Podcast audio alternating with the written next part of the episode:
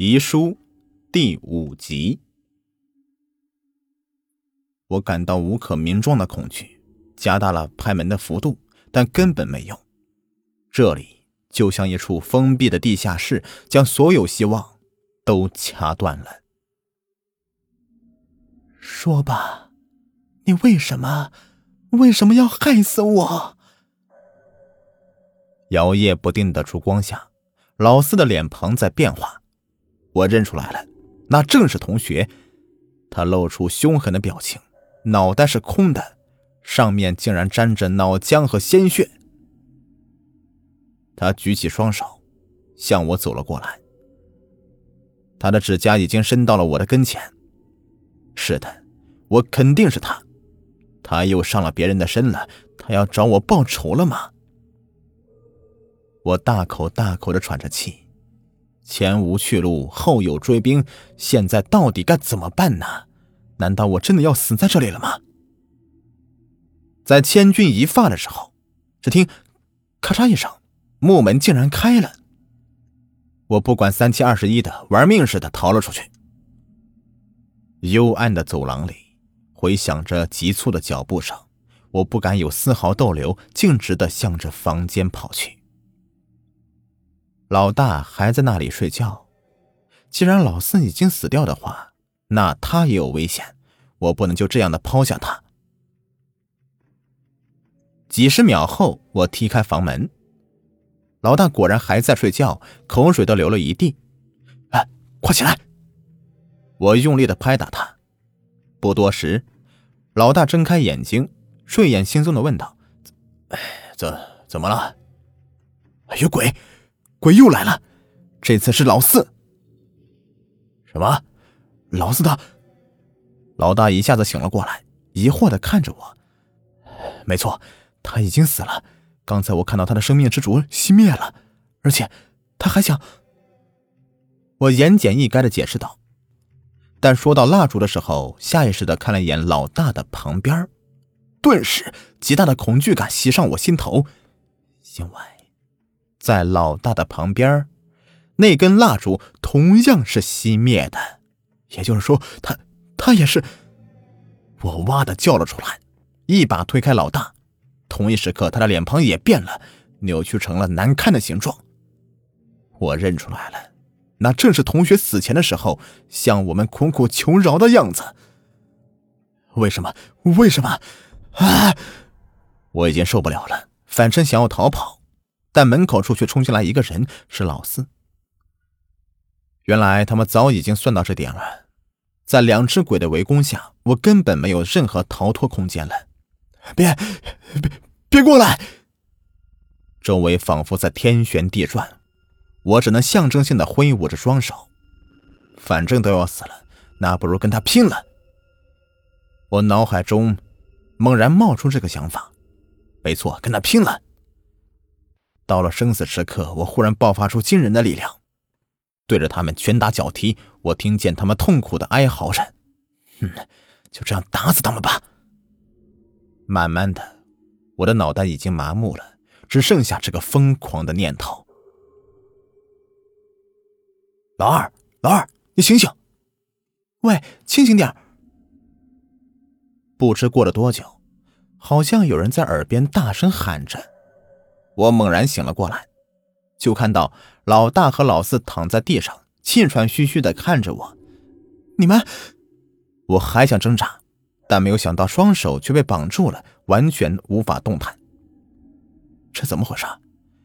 我明明记得刚才是在反抗啊，为什么手会被绑住呢？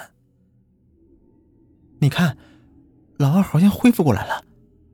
这时候老四的声音响了起来。嗯，好像是。老大点了点头，向我走过来，谨慎地问道：你还记得我们吗？你你们？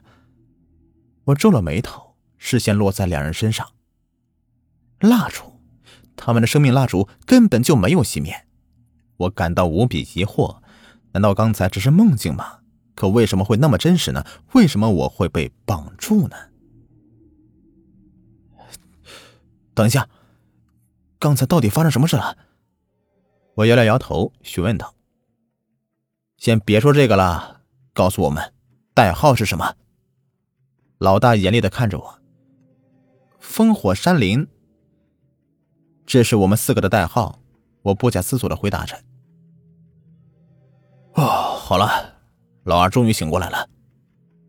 老大和老四长出一口气：“刚才到底发生什么事了？”“你真不记得啦？”老四疑惑地看着我。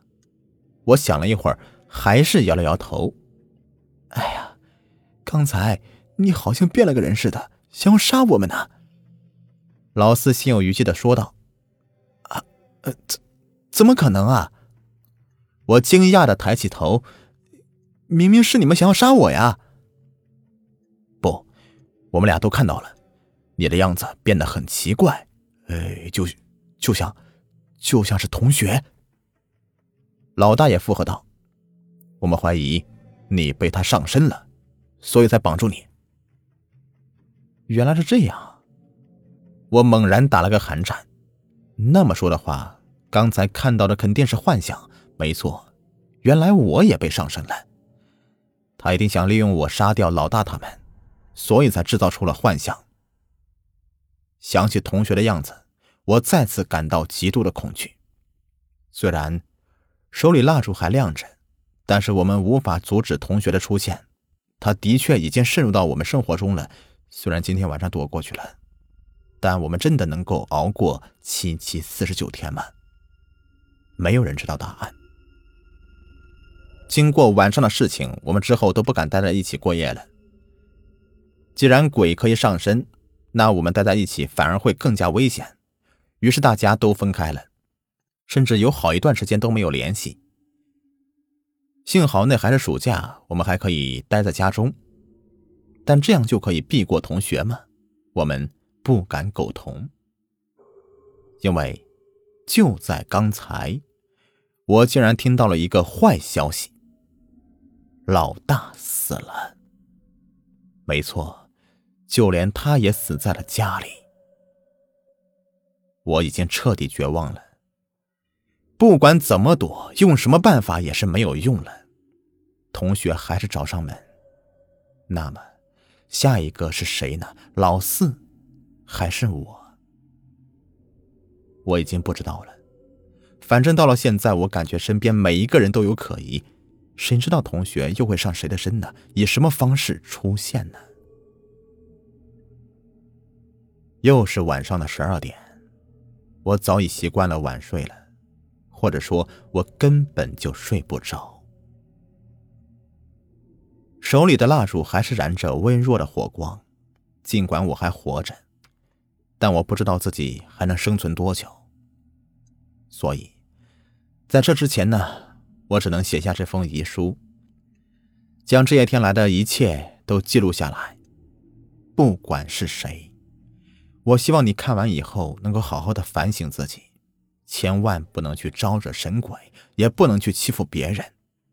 因为人在做天在看，不管你用什么方式逃脱了惩罚，但你最终还是逃不过上天的制裁。